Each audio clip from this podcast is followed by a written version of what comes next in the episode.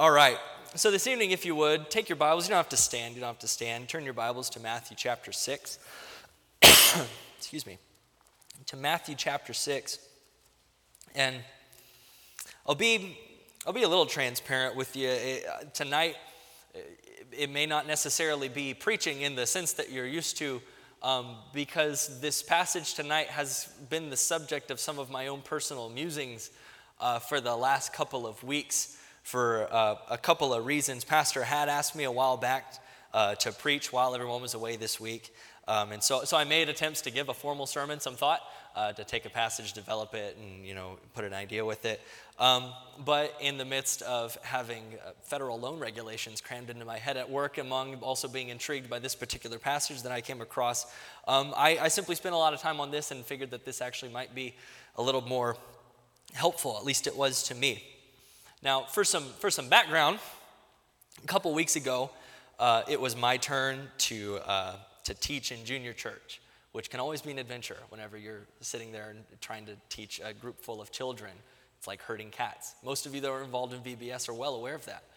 Um, and, and, and actually, the, the, interestingly enough, this was the Sunday immediately after VBS, so we were kind of coming down off the, off the high road, and so I was, I was not quite as organized as I normally was. Uh, and uh, we have a, a curriculum in the back that we go through. For those of you that don't know, we actually have a, a three year system where we take kids from Genesis through Revelation and we teach them the entirety of the Bible. Uh, they, they, do a, they do very well at breaking down the passages into the, the stories and sections that they deal with to kind of help kids digest it a little easier. And that takes us all in all about three years to get from Genesis to Revelation. We're in the, we're, we just restarted a couple of weeks ago, a couple months ago. Uh, we're in the book of Genesis. However, I could not remember for the life of me where we were, and I couldn't find the book. So I had to think of what in the world was I going to do for a lesson. And that worked out for the better, I think. Children are extremely inquisitive. They love to ask questions. More particularly, they love to ask questions that adults don't think about. And um, I dedicated the lesson time then. I gave them an opportunity to do an open panel discussion, as dangerous as that might be. I let them ask any question about the Bible that they had at all from the last couple of years and wanted and gave them the best answer that I could provide from it. And, and some of them really took advantage of that. It was, it was kind of interesting, actually, how many of them took that quite seriously and asked some pretty good questions. We were in Genesis, so a lot of them asked about creation and and uh, certain elements of, of relationships between people and how that would work, and it was interesting. As, as the time went on, uh, the, they, we kind of expanded beyond what we were immediately focused on, and I got one particular question from a young girl, uh, and that was from a passage, the, the passage that we're reading tonight. She asked me, uh, Why does Jesus say that if we don't forgive others their trespasses, that God won't forgive us? Now, for, for context, we're, we're in Matthew chapter 6. So if you look at me, the, the verse that we're talking about is Matthew chapter 6, verse number 14. Jesus is coming off of the end of the Lord's Prayer. He's, he's, he's given the disciples the model prayer. Um, and, and then he says in verse number 14, For if ye forgive men their trespasses, your heavenly Father will also forgive you. But if ye forgive not men their trespasses, neither will your Father forgive your trespasses. Excuse me. So, uh, the, the, the, question itself initially was, was to define what trespasses was, but, but it kind of expanded into okay, is, is God really saying here that He's not going to forgive us if we don't forgive other people? And, and i will maybe try to engage you a little bit tonight. I'm going to I'm going to have another Q&A session However, this time you're not asking me the questions. I will probably be asking you the questions, but I'm going to wait here awkwardly until people engage because that's how serious I am about the questions. That's okay. So, it's going to be a little bit unorthodox. Some of you are already looking at me like you're uncomfortable, and I haven't even said anything yet, but that's okay. We'll get through it. Um, this passage is trying to teach us something about forgiveness. Obviously, the word forgive is the key word in there forgiveness, trespasses. Um, and is it teaching us something about God's capacity for forgiveness? So, so who in here, true or, true or false, is this Bible giving us a straight, face value answer that God will not forgive us if we don't forgive other people? True or false? False. That's right. God, God forgives. God, God's part of God's nature is forgiveness. He does not make it clear anywhere else. He doesn't indicate anywhere else that his forgiveness of us is, is actually conditional upon our forgiveness of other people. That, that disqualifies all of us immediately. I think we would agree. But, so this isn't teaching us something about God. This is teaching us then something about us, about forgiveness from our perspective, about forgiveness concerning our human nature. So, first question, first major question is Do you believe that people can change? Raise your hand if you believe that. Do you believe that people can change? I, I expected that for the most part. I expected that. Let me make it a little more specific. Do you believe that the worst people or that bad people, this is, this is almost a question as I would phrase it to the kids in the back, do you believe that bad people can really change? Raise your hand any bad people? All right, put your hands down. One more question. Are you sure you believe that? Raise your hand. Are you sure? Absolutely sure? Okay, just wanted to clarify. Just wanted to make sure. All right. Some of you probably think I'm setting you up right now. I kind of am, but don't worry about it. We're all inclined to think, you know, of course, of course, we believe that people can change. The basis of our belief system in Christianity, the basis of Christianity is the idea that we are intrinsically capable or given the opportunity to repent of our sin, to engage in a change of direction to God and submit to Him, right? To submit to self, receive salvation, repent, submit. That is, that's the structure. That's the whole basis of what we believe. Everything that we do builds on top of that pre- presupposition, you could say. Forgiveness is offered to everyone so that they can have a restored relationship with their God and Creator, and we'll call that forgiveness theory. Um, my wife was a music major at school, and so she sometimes could tout this thing called music theory. Whenever we sing, there's terms and, and mechanics of how music fits together, and it's all gibberish to me. It's like a second language. But it's, it's the rules, it's, it's the general premise of the rules. Music has rules, they have music theory. So forgiveness, forgiveness has rules. Christianity has rules to forgiveness. We'll call it forgiveness theory, the theory of forgiveness. We've all heard this passage before. And so we know of the necessity of forgiveness, and we, we logically, uh, if I can use the term, we logically embrace the idea that people can change because otherwise what we believe wouldn't work without it. You then stumble into different doctrines that can be dangerous, like Calvinism, which we'll actually get to later, that, that, that, that gives the uh, assertion that people aren't capable of changing. And so, uh, in order for what we believe to work, we have to uh, fundamentally accept the idea that people, no matter who they are, are in fact capable of changing. We embrace the theory. But when the hammer really hits the nail, do we buy it? I mean, in, in the moment where we are confronted with the reality of accepting for ourselves the fact that the worst people that we don't necessarily think that they can sometimes. Can we? We see some of the things that people do, whether to us, to others, to people we love, to people we don't know, whether it's a small in scale or large in scale. We can look at, we, we generally accept the idea that people can change, but then there's a couple of those outliers where we look at them and say, I, I don't know about that one. That's what we have to look at here. It's clear that the statement Jesus is making here in Matthew 6 isn't meant to be taken as a as a revelation of God's capacity for forgiveness at face value.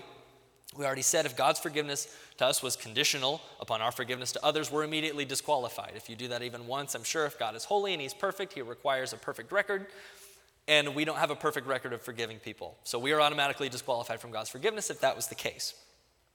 But therein lies the point that Jesus, I think, is trying to make, though. What if it was? What if that was the case? If God approached forgiveness like people did, would anyone really be truly forgiven? And what is it about our relationships with one another and our struggle with forgiveness in the difficult moments that seems to be present in spite of, in spite of the fact that we all collectively agreed that we grasp the, the idea that people have to be able to change for what we believe to work? So, he, so there's, a, there's a contrast going on here. What is it within us that Jesus is drawing attention to that gets the better of us in spite of the fact that we logically know forgiveness is essential? So forgiveness has to be possible for our faith to have a basis in the first place. But there's two components involved in this process, which, as I, as I thought about this passage, about the question that was asked in junior church, and, and what it is exactly that we wrestle with in our human nature, um, th- there's the two components I think that we should identify here uh, uh, that we that tend to meet together as forgiveness is is excuse me awkward is dispensed either by God or by ourselves. So I want to hone in and contrast these two elements as we look at forgiveness as Jesus is trying to paint it, and then try to answer whether or not we really do believe that the worst people can truly change. So, true or false? True or false again? True or false question. God's holiness and perfection demands that the sins done against him are answered for in a proper way. True. True, that's true. So, God, as a holy and righteous God, God would not be holy or righteous if sin went entirely unpunished. There has to be some sort of standard that is held, or else God is not holy.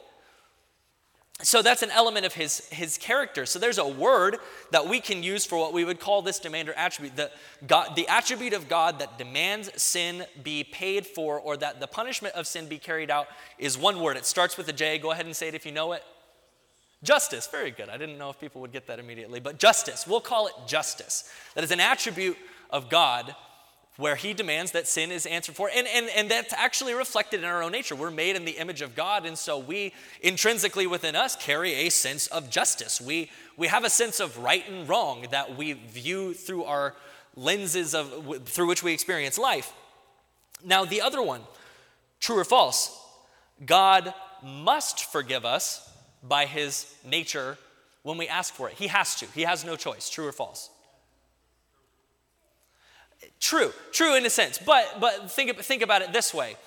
Did we do, is there anything on our part that deserves God forgi- God's forgiveness? No. So, so if, you're, if you're coming at it from the theological perspective and you're trying to look at it in God's view, does God have to forgive us? You could maybe argue that for God's character to be consistent. But on our part, is there anything that we did in order to merit this forgiveness from God? And the answer is no. So, this God's extension of forgiveness to us, in spite of our lack of merit for forgiveness, there's another word for this attribute that we have a term for. It starts with an M. Go ahead and say it if you know it.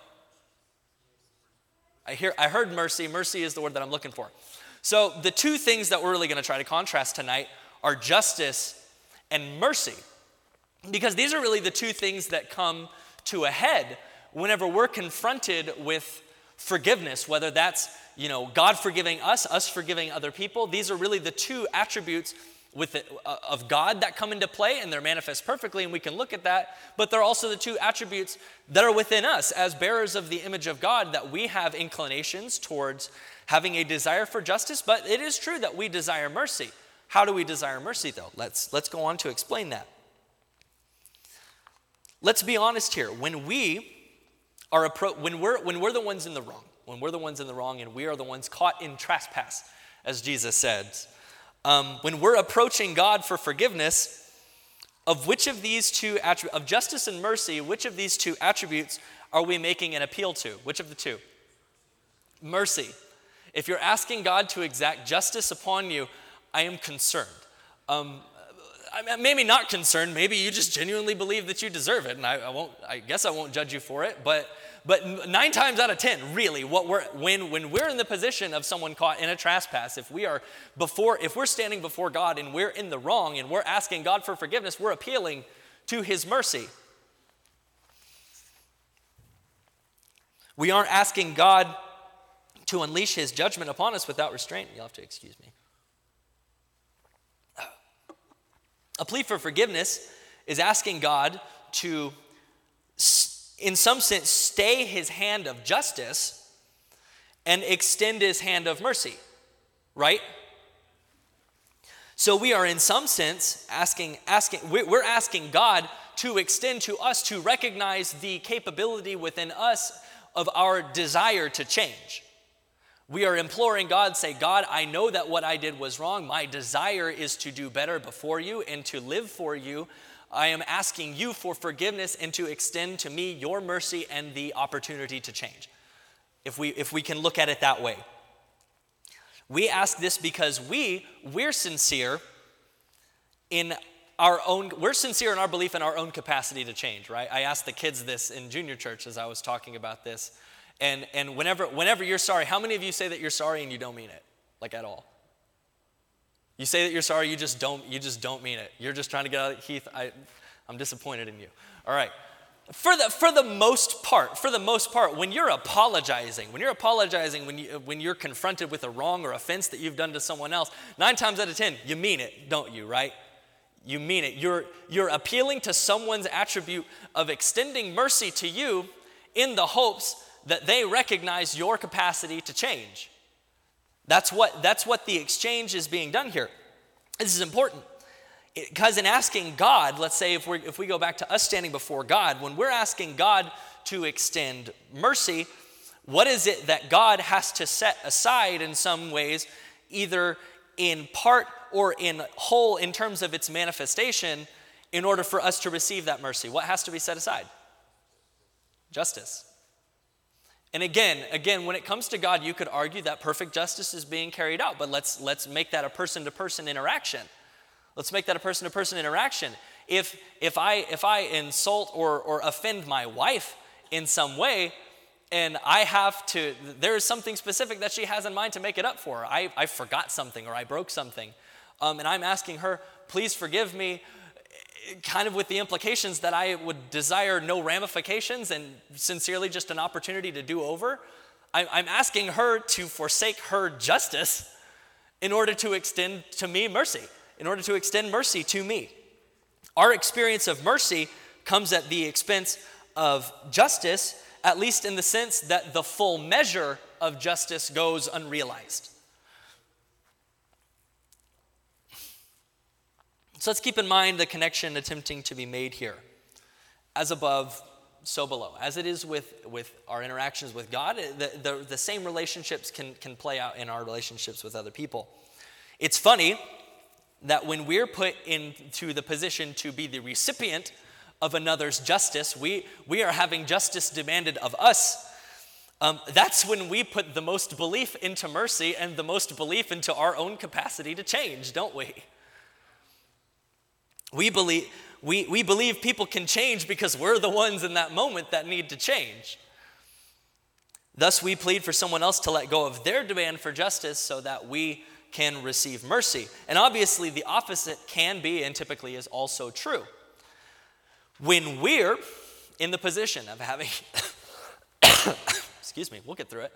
When we are in the position of having an offense done to us, and we are in a position where it is within our, our, our right, so to speak, to demand justice, that's when we might be the least inclined to put stock into mercy, depending on what it is. We're selfish. I mean, that's the bottom line. We're selfish. That's really the contrast that Jesus is trying to, to paint here. He's saying, okay, if God treated you like you treated each other, would God ever forgive you? The answer is no. Because, because here's, here's, here's how we are. We like, to have our, we like to have our cake and eat it too. Right? We, if, if I were to ask you, could you, could you have justice and, like, if you could pick justice and mercy, which would you prefer? Which would you prefer? Most of you would say both, because that's what's easy. We, we, we tend to live our lives by the, by, to, we tend to be inclined to live our lives by the, by the motto that I've heard rules for thee and not for me, right? That's kind of, that's kind of the way we play it, in that when it, when it comes time to, for mercy to be dispensed, that mercy needs to be coming to me. But whenever it comes time for just for my justice to come, then, then I'm going to need that justice because we're selfish. That's the way we are. And this, I have an illustration for it. This might be an oversimplification, and I've, I've used this to actually illustrate a couple other things. You'll have to forgive me. As I was thinking about this, this dichotomy between justice and mercy, um, I, I, had to ask this is the second major question. So the first major question is did you believe, do you believe that people can really change? Uh, based, on, based on justice and mercy. The second question is it possible for justice and mercy to both be completely satisfied? Well, we kind of we kind of looked at it, and the answer is no. Really, in order for justice to be fully carried out, someone doesn't get mercy. Right? And then and then from the perspective of, of a party that's been offended who says okay this would be this would be the right justice or judgment for the wrong that's been done to me for this person to receive. And if that doesn't happen to that individual guess who didn't have their sense of justice fulfilled? Me. So so can both be can can both exist in their fullest capacity in the same situation? The answer is no. At least from from this perspective. Now, what I have here is a coin. This is a half dollar. I have no idea where I found it, it was in my drawer.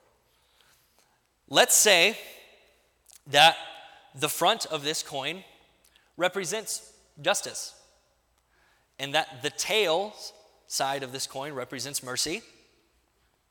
And I, as someone with the power to either dispense justice or mercy, can I split the coin in half and give the heads to one and give the tails to the other? No. So I have Liam and Emma up here. Liam is ornery. Does, Brother Tim, does he break stuff? Let's say he broke something. He broke something that was very special to Miss Emma up here, so much so that it was, it was irreplaceable. Now, they are standing in front of Almighty Dad. And Almighty Dad has the capacity to dish out justice or mercy.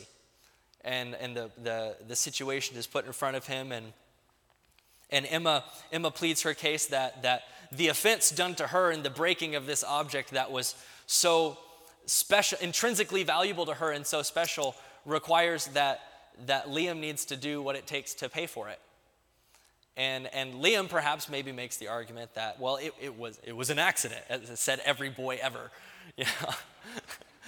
so it was, it was an accident. I didn't mean to right? And then, and then Brother Tim, let's say he's in the position of having to determine, okay,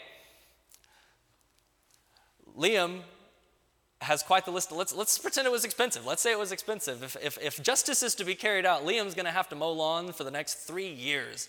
He's going to have to spend the whole Saturday every week for the next three years to pay this off. I mean, it was a big deal. I mean, it's coming at a significant expense to Liam, at least from his perspective right now. And Ms. Emma would receive her justice the coin would go to Miss Emma.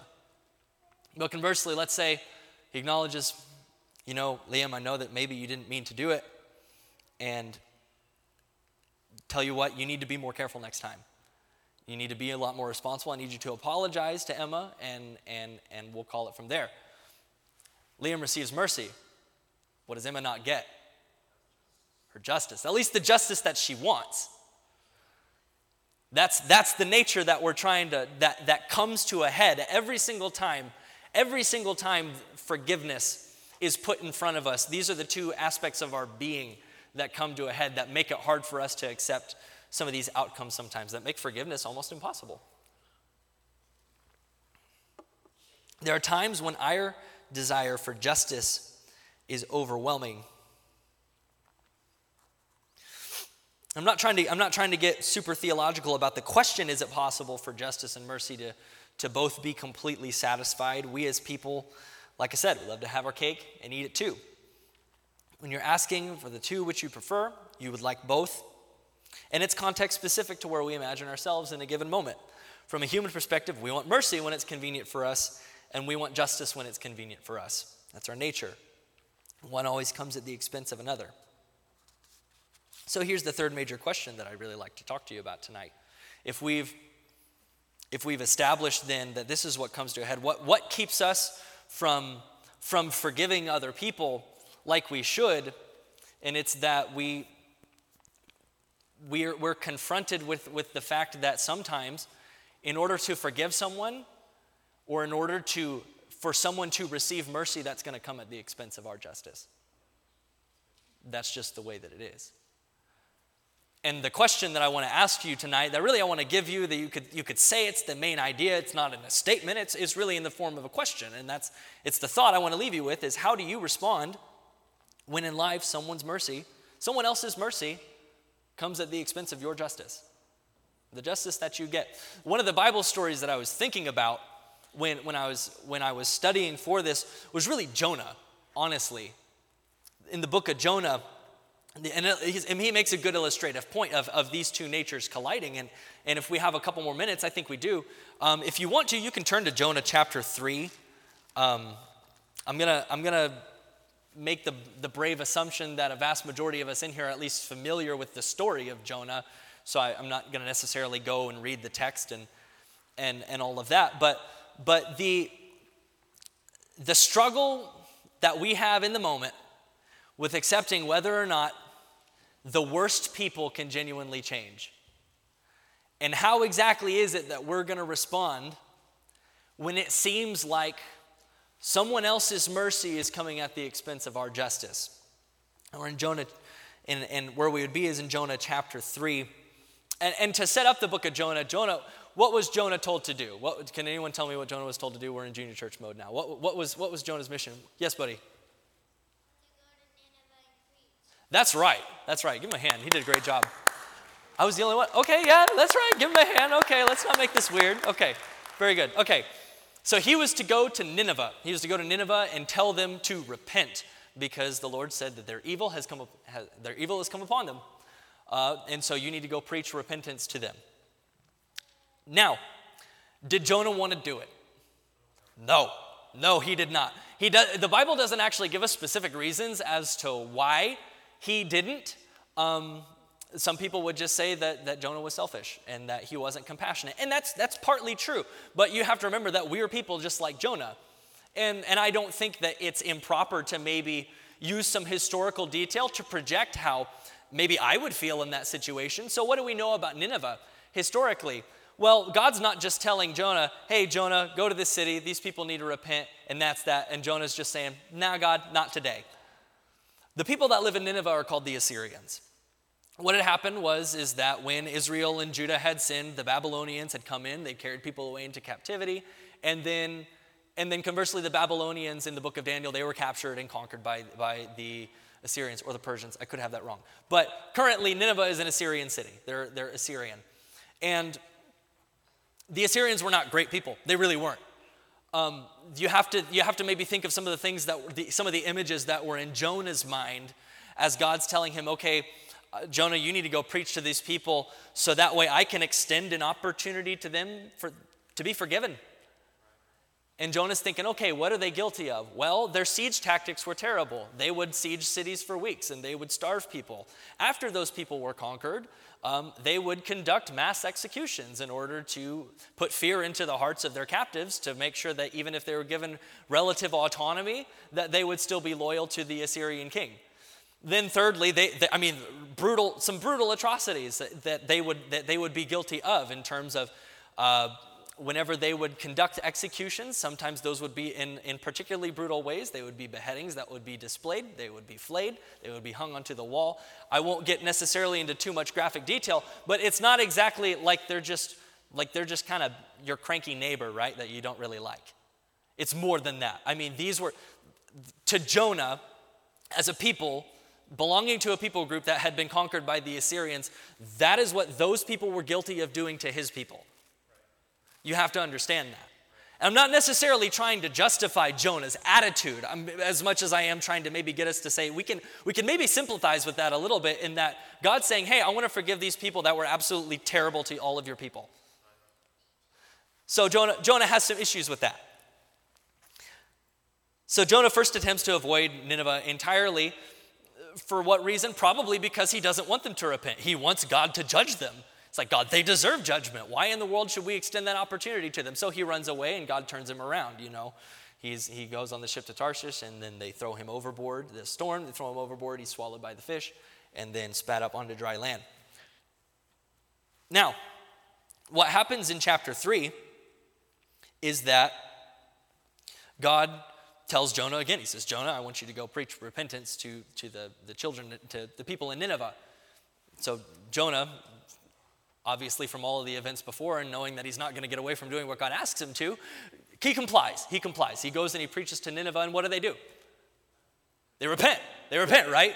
The king actually calls for everyone to, to put on sackcloth and to, and to mourn. Um, yeah, verse number, verse number, verse number eight. But let man and beast be covered in sackcloth and cry mightily unto God. Yea, let them turn everyone from his evil way and from the violence that is in their hands. And who can tell if God will turn and repent and turn away from his fierce anger, that we perish not? This is the king of Nineveh speaking. In verse number 10 in chapter 3, it says, And God saw their works, and that they, excuse me, that they turned from their evil way, and God repented of the evil that he said he would do to them, and he did it not. Chapter 4, verse 1. But it displeased Jonah exceedingly, and he was very angry. The struggle that's going on with Jonah right now is, is kind of what we've been trying to build up to tonight. Jonah is trying to reconcile the fact that mercy has just been extended to the Ninevites. At whose justice, at whose sense of justice did the mercy of the Ninevites come from? Like, whose expense? Well, from Jonah's perspective, from his own.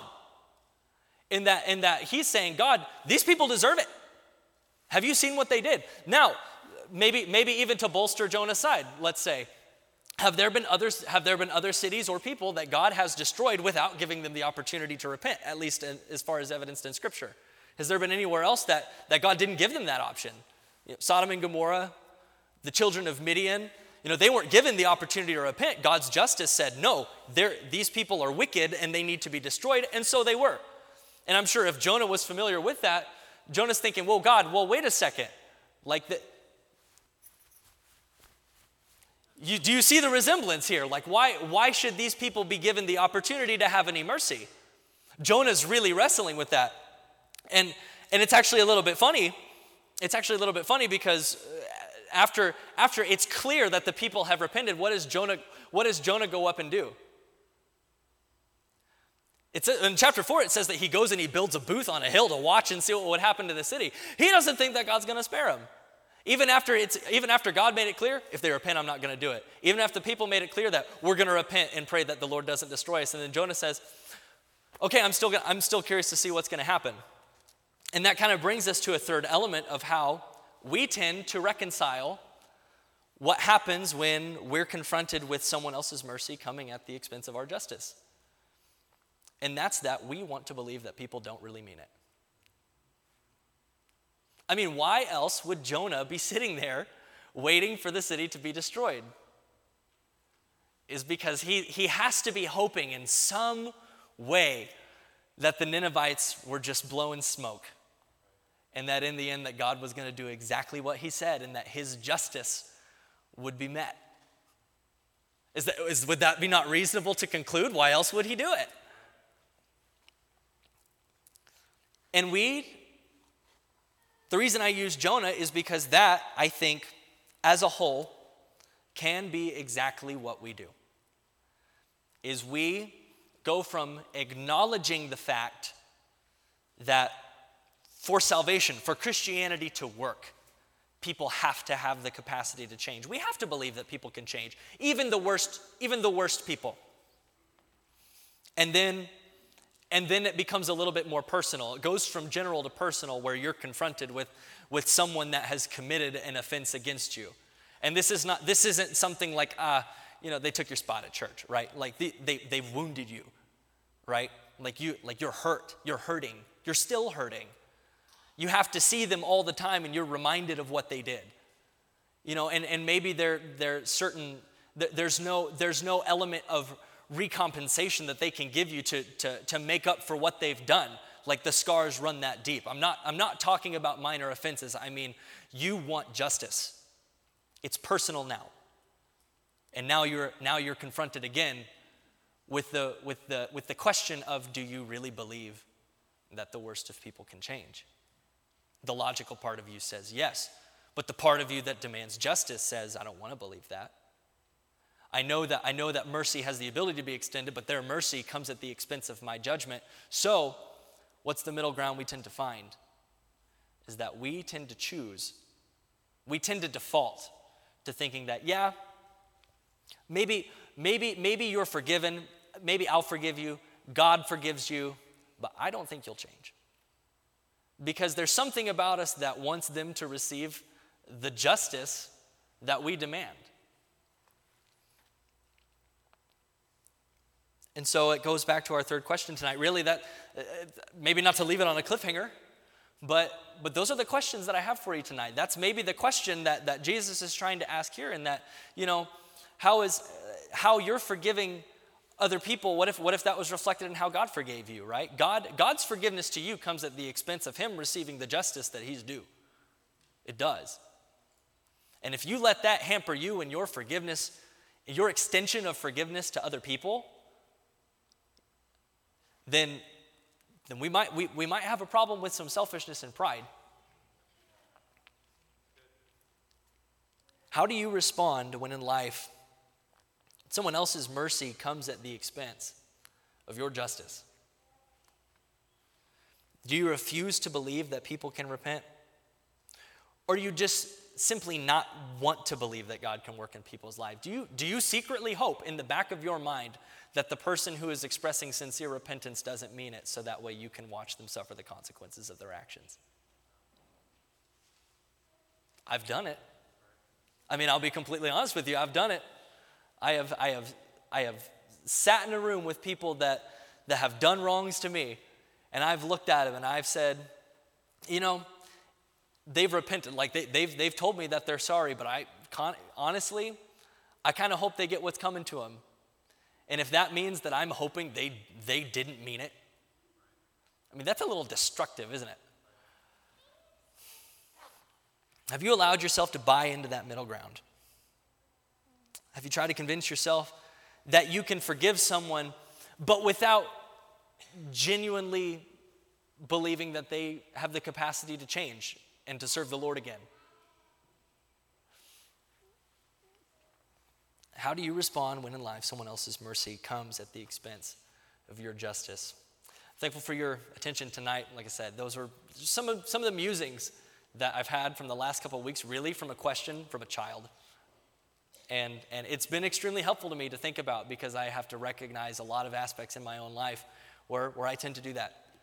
I, I, I, tend, to, I tend to embrace, the, embrace the, the logical understanding that, yeah, I need, I need to forgive people, I need to extend forgiveness to people, but then when it becomes personal, when it becomes personal, does my, does my need for justice stand in the way of, of my desire to see mercy extended to those that genuinely want to serve the Lord and do better. And I, I can be the one that gets in the way of that. That attitude can be the one that gets in the way of that. Because, because the Bible does tell people that when you've, when you've offended your brother, before you come make your sacrifices, you go make it right within him. If you refuse to let people come make it right with you because you don't want to believe that they can legitimately change, then you're the one imp- impeding their spiritual progress, not them.